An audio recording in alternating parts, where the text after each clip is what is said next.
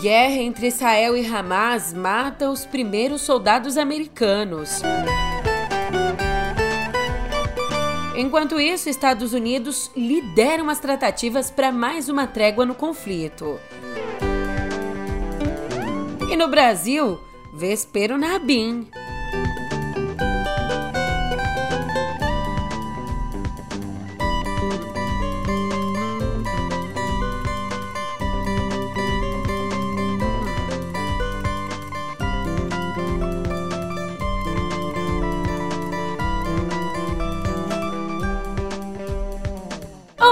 Ótimo dia, uma ótima tarde, uma ótima noite para você. Eu sou a Julia Keck e vem cá, como é que você tá, hein? Nessa segunda, dia 29, a gente começa a semana com coisas leves. Só os Estados Unidos sendo arrastados de vez para dentro da guerra que assola o Oriente Médio. E é isso que eu te conto agora no pé do ouvido. Música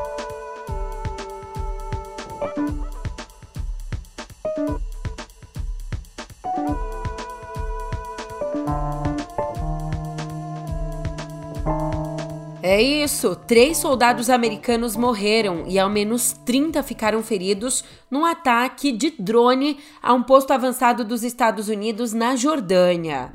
Essa ação aqui marca a primeira morte de militares dos Estados Unidos por fogo inimigo no Oriente Médio desde o começo da guerra entre Israel e Hamas lá em 7 de outubro. Além de ser mais um sinal da escalada das tensões na região. O presidente Joe Biden se pronunciou. Ele atribuiu a culpa a grupos militantes apoiados pelo Irã e disse que eles serão responsabilizados. Abrindo aspas para o que disse o Biden, apesar de ainda estarmos reunindo os fatos sobre esse ataque, sabemos que foi realizado por grupos militantes radicais apoiados pelo Irã que operam na Síria e no Iraque. Fecha aspas.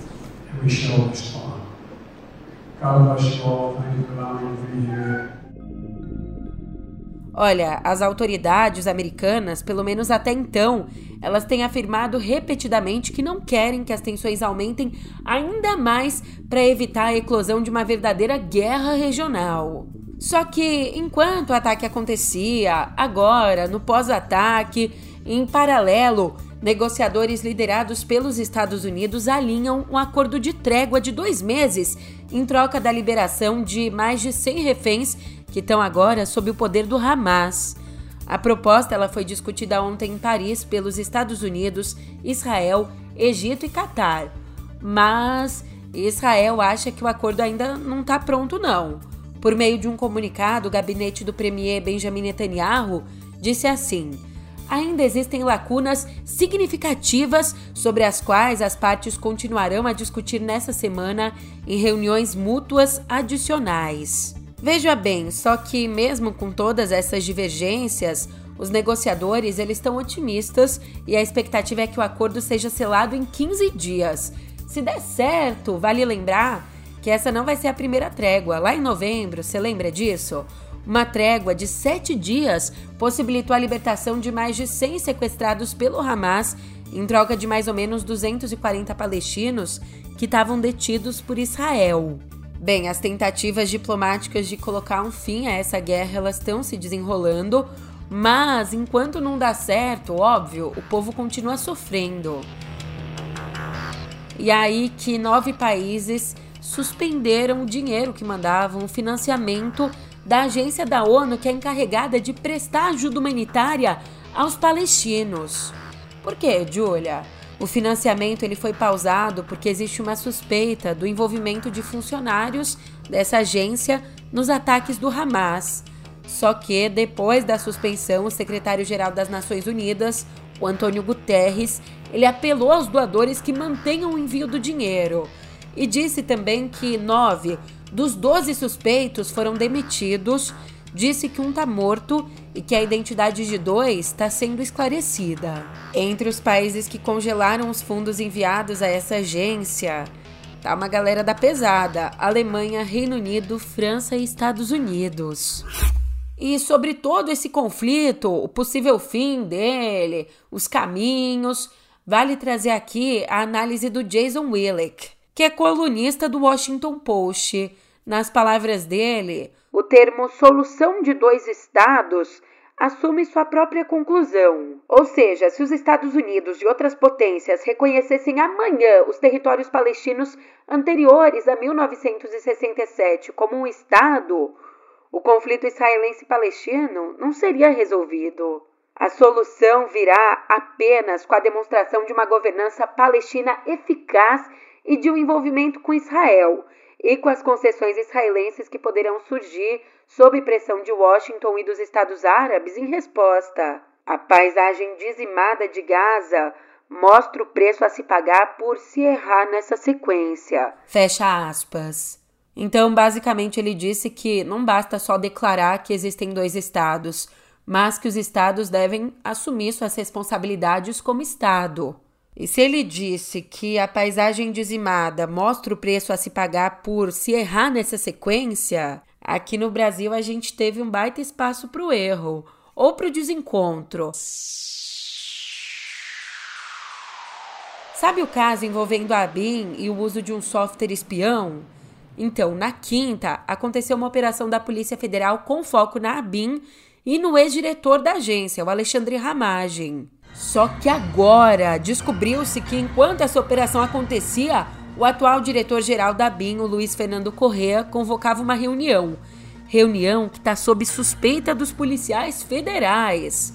Mas por que suspeita? Exatamente porque a atual cúpula da BIM, essa que está aí agora, também foi citada pela Polícia Federal no pedido que motivou a operação sobre a suposta espionagem ilegal. Olha, a PF diz que existem indícios de conluio entre a atual gestão e servidores que atuaram no governo passado. Mas, entretanto, todavia, como toda a história tem dois lados, a reunião ela começou na quinta por volta das 11 da manhã, quando o ministro Alexandre de Moraes do Supremo ainda não tinha retirado o sigilo da decisão que autorizou a operação. Ou seja, até então não era pública a informação de que a atual cúpula pode estar envolvida no caso. A reunião aconteceu antes disso. Mas, para esclarecer o encontro, a PF convocou três servidores para depor.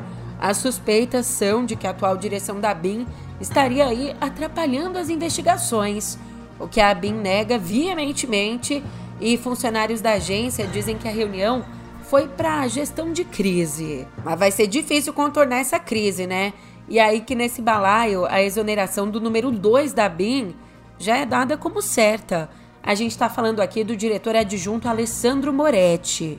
Bem, para interlocutores do Lula na Polícia Federal e no Ministério da Justiça, além de ministros próximos ao presidente, a situação do Moretti é insustentável e, portanto, a demissão é só uma questão de tempo. Aliás, esse grupo aqui é favorável a mudanças profundas e considera que a situação do diretor-geral, o Correa, também ficou delicada mas sobre ele ainda existem divergências. Por exemplo, o ministro Rui Costa, da Casa Civil, considera que é preciso esperar baixar a temperatura e entender melhor a investigação.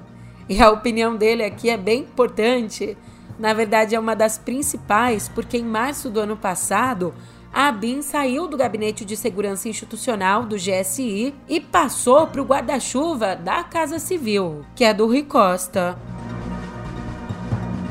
E ó que coisa, não é casa da mãe Joana não. Ao sair da BIM, é preciso passar por uma entrevista sobre confidencialidade e também por um checklist patrimonial, obtendo uma declaração de devolução de equipamentos. Só que, segundo o resultado parcial de uma investigação interna da ABIN ou Ramagem, com quem foram encontrados um celular, um computador e pendrives lá na quinta durante a operação, ele não fez o checklist de saída e faltou a entrevista para firmar esse termo de confidencialidade. Attenzione borseggiatrici! Attenzione pickpocket! Aí, claro, depois da operação ele arranjou uma desculpa ou ele alegou que os equipamentos encontrados são antigos e estavam sem uso. Mas o que está por trás disso? Ou pode estar tá por trás? A Eliane Cantanhede, ela pontua, nas palavras dela, abre aspas, Ramagem não usava por decisão própria e para consumo próprio os instrumentos espiões e ilegais da agência contra ministros do Supremo, presidente da Câmara e até contra a promotora do caso Marielle, mas sim a mando do chefe Bolsonaro e para atender aos interesses particulares dele. Poderia ser ainda pior. Bolsonaro chegou a nomear Ramagem para a direção geral da PF. E se a BIM é um órgão de inteligência, a PF é também operacional de execução com mão na massa e no revólver. Fecha aspas. Bicho, que loucura! Como é que a gente faz para entender a política brasileira? Eu tenho a resposta, sacanagem, mas um dos caminhos se abre aqui pra gente. O cientista político Yasha Monk, que é professor da Universidade John Hopkins e também autor de O Povo contra a Democracia, ele lança no mês que vem aqui no Brasil o livro O Grande Experimento, no qual discute como as democracias com ampla diversidade étnica podem triunfar. E aí que, com uma visão bem, bem otimista, ele aponta progressos significativos nos direitos de grupos menos favorecidos em entrevista ao Globo, ele traçou inclusive um paralelo entre a extrema-direita no Brasil e nos Estados Unidos, explicando que Bolsonaro teve sucesso em conquistar uma parcela significativa do voto entre brasileiros não brancos, especialmente entre evangélicos. Isso faz de Bolsonaro um precursor sobre para onde estão indo outros partidos populistas. Agora, o fato notável sobre Donald Trump nesse ano é que ele aumentou significativamente sua posição entre os eleitores não brancos. Fecha aspas.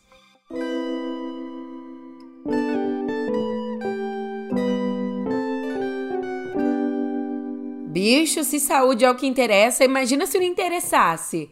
Escuta só essa marca. O Brasil registrou 120.874 casos de dengue nessas três primeiras semanas do ano uma alta de 170% em comparação ao mesmo período do ano passado. E a gente também teve 12 mortes. O estado com maior número de casos é Minas Gerais, com 34.198 registros. Depois vem São Paulo, que está aí na casa dos 20 mil. Em terceiro lugar, a gente tem o Paraná, com 16.608 e Distrito Federal com 15.542. A coisa tá tão feia que Minas e Distrito Federal declararam situação de emergência por conta da dengue e da chikungunya. Em relação a São Paulo, eita nós, a gente já contabilizou mais que o dobro de casos do ano passado todo. E temos quatro mortes. Para tentar enfrentar essa crise, o governo federal tem mobilizado o exército. Agora, em relação à prevenção, que é uma outra frente de combate, a vacinação contra a dengue via SUS vai começar já no mês que vem, em fevereiro, atingindo 521 municípios onde a doença é considerada endêmica. Na educação, pelo menos o saldo é bem do positivo, tá? O ministro da Educação, Camilo Santana, anunciou na sexta que o programa Pé de Meia vai pagar R$ mil reais por ano aos alunos de baixa renda do ensino médio. Isso além de outros bônus. Esse pagamento vai funcionar assim: 200 reais vão ser pagos logo ali que o aluno fizer a matrícula no começo do ano letivo. E depois vão ser pagas mais nove parcelas de 200 para os estudantes com frequência escolar acima de 80%.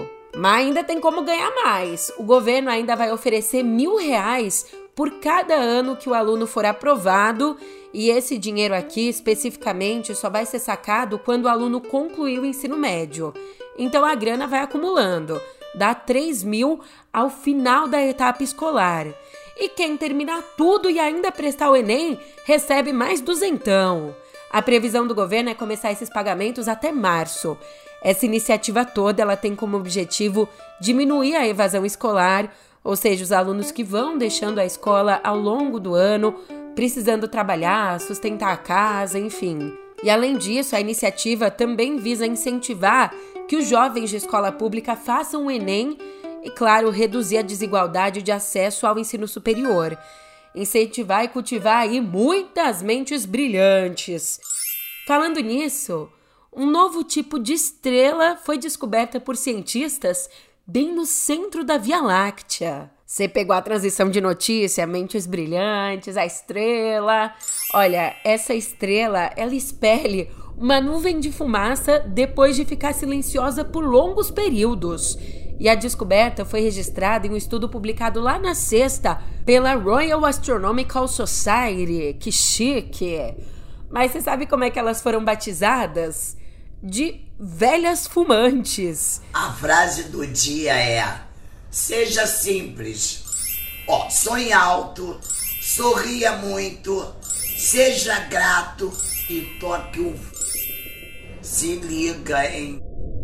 E são gigantes vermelhas que ganham tamanho e perdem temperatura no fim da vida.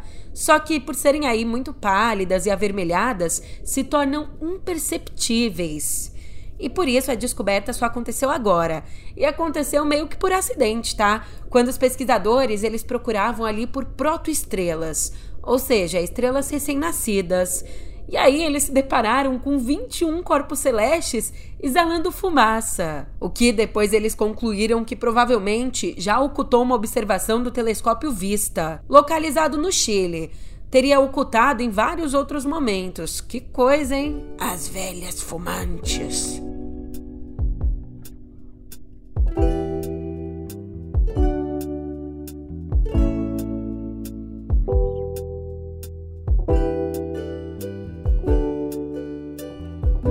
sopa de abóbora. Para, para, para, para! Tudo aí! Não, não é. Não vou passar nenhuma receita aqui, tá? Fica tranquilo, Rita Lobo é em outro lugar. Mas jogaram sopa de abóbora na Mona Lisa. Foi assim que duas mulheres atacaram a obra do Leonardo da Vinci no Museu do Louvre, em Paris, ontem. O ataque, registrado em vídeo, não causou danos à pintura, uma pintura do século XVI que é protegida por vidro desde 1950. E durante o ataque, as manifestantes que fazem parte do grupo Riposte Alimentaire, gastei meu francês, mas que em tradução livre significa revide alimentar, enquanto elas faziam o ataque, elas gritaram: "O que é mais importante, a arte ou direito à alimentação saudável e sustentável. O nosso sistema agrícola está doente. Os nossos agricultores estão morrendo no trabalho. Qu'est-ce qui est important Qu'est-ce qu'il y a de plus important L'art, le droit à une alimentation saine et durable. Notre système agricole est malade. Les agriculteurs meurent. Un Français sur trois ne fait pas tous ces repas tous les jours. On va vous demander d'évacuer, s'il vous plaît. Euh... On est riposte alimentaire Et on demande la mise en place de la sécurité sociale de l'alimentation durable Foi isso que elas disseram. A ação aconteceu em meio a protestos de agricultores na capital francesa por conta dos custos dos combustíveis. Agora, já que a gente está falando aqui de obra, olha que coisa. Desde 1925, o quadro Retrato da Senhorita Lizer. Era dado, esse quadro era dado como destruído. Só que, para surpresa geral, a obra foi localizada e encontrada em Viena, nas mãos de uma família que não especificou como a conseguiu lá nos anos 60. Foi quando te encontrei, ouvindo o som do mar Isso não acontece comigo, né? Eu queria achar uma dessas. Mas Bola pra frente. Falando nisso, olha como é que vai ser o futuro. Depois de ser exposto em quatro países, o quadro vai ser leiloado. E vai ser leiloado por um valor que pode chegar a 54 milhões de dólares. Um dinheiro que vai ser destinado principalmente aos herdeiros da família Lizer. Falando de grandes obras, a gente vai agora para a sétima arte porque o Festival Sundance, o mais importante do cinema independente dos Estados Unidos, anunciou lá na sexta os vencedores da sua quadragésima edição.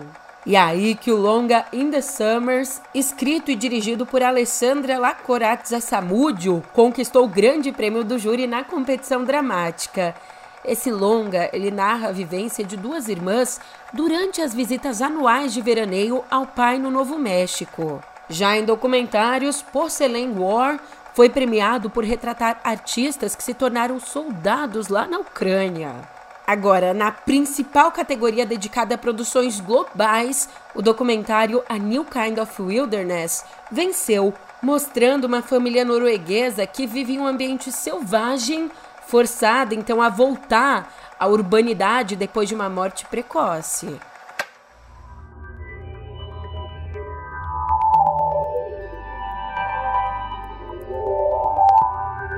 Eu começo a nossa editoria de cotidiano digital te fazendo um convite. Abre o X, o Twitter. Pesquisa aí Taylor Swift. Deu tempo? Logo depois dos reclames do Plim Plim. Agora deu, né? Mas não deu a pesquisa, a pesquisa deu erro, porque o X bloqueou as buscas pelo nome dela por conta de imagens falsas pornográficas que têm rodado na rede. As famosas deepfake. Olha, o bloqueio nas pesquisas é uma medida temporária para priorizar a segurança, mesmo depois de milhões de visualizações. Mas te dizer que, mesmo que as buscas envolvendo o termo Taylor Swift elas têm gerado erro, mesmo assim, a medida ainda é contornável. Tem gente rearranjando as palavras e conseguindo encontrar. E para conter a situação, então, além do bloqueio, a rede disse que removeu as imagens identificadas e tomou várias medidas contra as contas que postam esse conteúdo, reforçando assim a própria proibição de conteúdo manipulado. E esse mesmo bloqueio, além do X, foi aplicado a pesquisas nas redes da Meta, ou seja, Instagram e Facebook, alertando sobre associação a atividades perigosas. Já a Taylor ela tem avaliado mover uma ação judicial contra os sites que estão hospedando essas imagens. Mas pelo visto, não é só o bolso desses sites que vai pesar. Ih! A partir do dia 1 de abril, o Airbnb vai aplicar uma taxa adicional de até 2% para hóspedes que fizerem um pagamento em moedas diferentes daquela em que o imóvel está cadastrado. Por exemplo, eu vou alugar um Airbnb na Espanha. Ô Pedro, me ajuda aí para Espanha. Por favor, me ajuda. Eu vou alugar um Airbnb na Espanha, mas eu tô pagando em real.